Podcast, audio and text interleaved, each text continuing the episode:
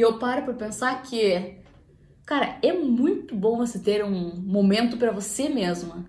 Ter um momento de felicidade com você mesma. Ter um momento de bem-estar com você mesma. Ter um momento de, sei lá, de se sentir amada por você mesma. De se sentir feliz, se sentir bem, independente se você tá com alguém ou se você tá sozinha.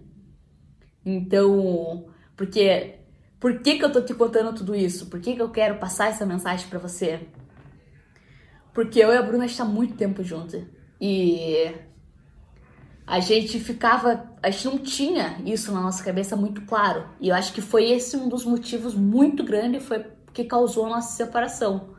Porque a gente vivia 24 horas grudada. 24 horas por dia juntas. E por escolha nossa, por, sei lá, né? Não sei.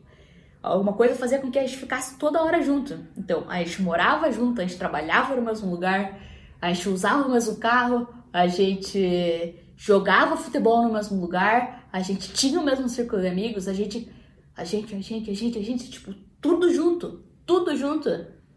Que cara, eu nem sabia assim, mais assim, tipo, eu não sabia mais viver sozinha naquela situação. Eu não, não sabia mais como que ia ser eu comigo mesma. E foi um momento assim que eu falei, cara, meu Deus do céu. A gente tava refletindo aqui agora, depois de contar tudo isso pra vocês, que.